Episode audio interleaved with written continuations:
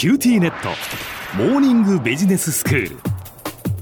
今日の講師は九州大学ビジネススクールで組織行動とリーダーシップ論がご専門の松永正樹先生です。よろしくお願いします。よろしくお願いいたします。先生前回からまあ多様性というテーマでお話しいただいています。この多様性っていうとすぐじゃあその女性の雇用をとかじゃあ障害者雇用をっていう話になりがちですけれどもそうではなくて誰もが働きやすい環境はどういうものなのかそこをやっぱり企業がこう考えていくっていうことが大事だというお話でしたよね。はいその通りです、まあ、前回そういったお話をして、今おっしゃっていただいたように誰もが働きやすい環境ということをあの重要性についてご説明したわけなんですけども、はい、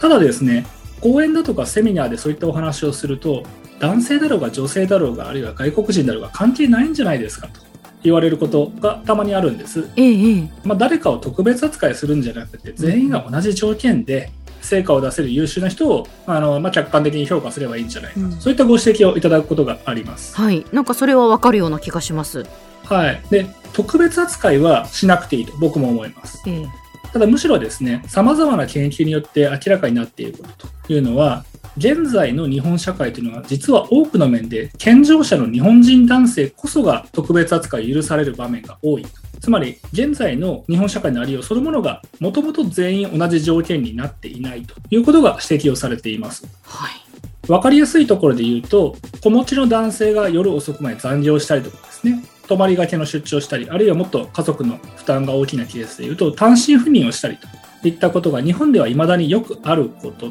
受け止められる場面、これ多いかと思います。ええ。しかし同じことを女性がするとなると急にお子さん大丈夫ですかというチェックが入ります。うん、でそう尋ねる側はチェックをかけているという意識はなくってむしろ善意で聞いてるのかもしれませんけれど言われる側からするとですねなんで私だけがブレーキをかけられて男性にはそれがないのかというふうに感じる人もきっといるでしょう。なるほど。まあそうですね言い換えると現代の日本ではまだ健常者の日本人男性以外の人に対してビジネスで活躍する上で有形向けさまざまなハンデが課せられていると言っても良い状態なわけです。うん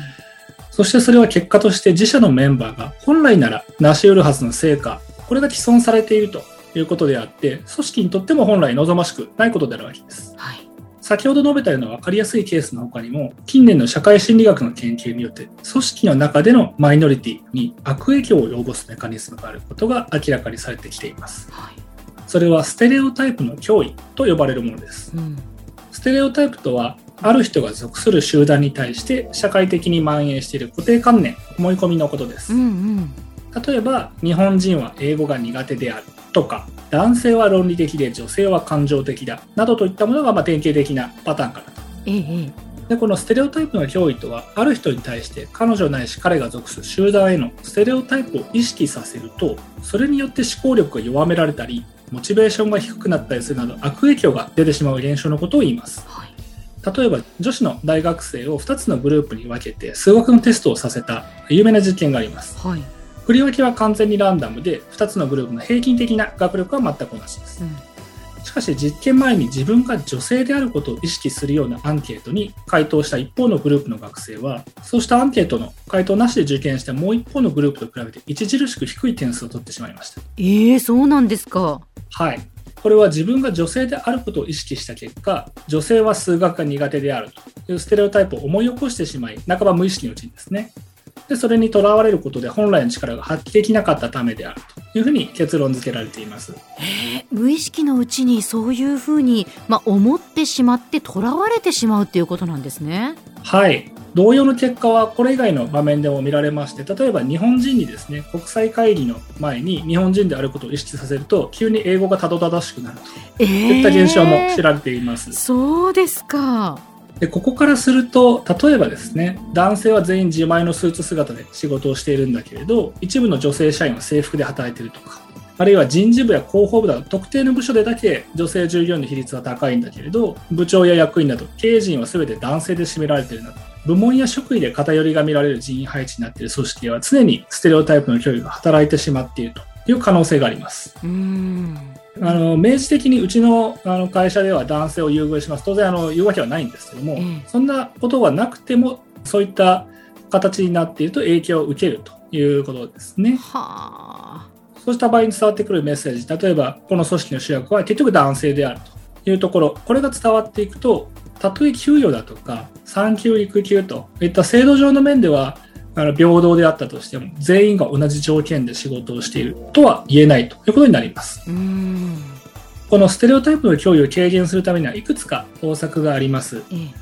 まず人数的にマイノリティにあたるメンバーがそのことを意識するような仕組みとかルールを可能な限り見直すということ。先ほど述べた一部の女性社員だけが制服で働くなどはまさにその典型となります。はい、またもう少し時間はかかりますが、より本質的な改善策としては、マイノリティにあたる人に組織の中核的な役割を担ってもらうよう支援するということが挙げられます。うんというのも、ステレオタイプの脅威が働いてしまうのは、マイノリティの人たちがステレオタイプを意識するあまり、この組織では自分は活躍できないんじゃないかとか、ここで中心的な存在になりたい、活躍したいと思ってもマイノリティである自分は認めてもらえないんじゃないかと。気に病んで本来の力を発揮できなくなってしまうからなんです。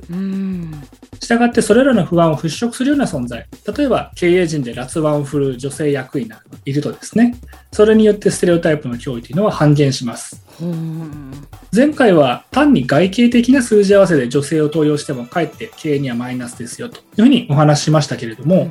そうではなくてきちんと誰もが働きやすい職場環境を整えていく中で周囲のロールモデルになれるような女性あるいは外国人あるいは障害者の方がいればですね彼女ないし彼を積極的にサポートすることでそれ以外のマイノリティのメンバーの人たちも勇気を得られます。結果として組織全体が活性化するようになるのかなというふうに思います。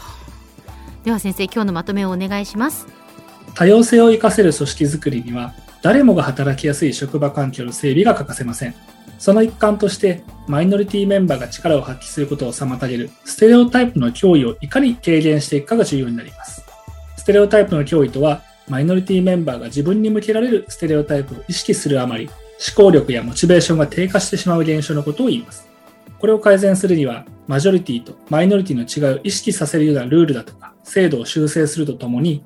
マイノリティメンバーが組織の中核で活躍できるよう支援することが重要です。今日の講師は九州大学ビジネススクールで組織行動とリーダーシップ論がご専門の松永正樹先生でした。どうもありがとうございました。ありがとうございました。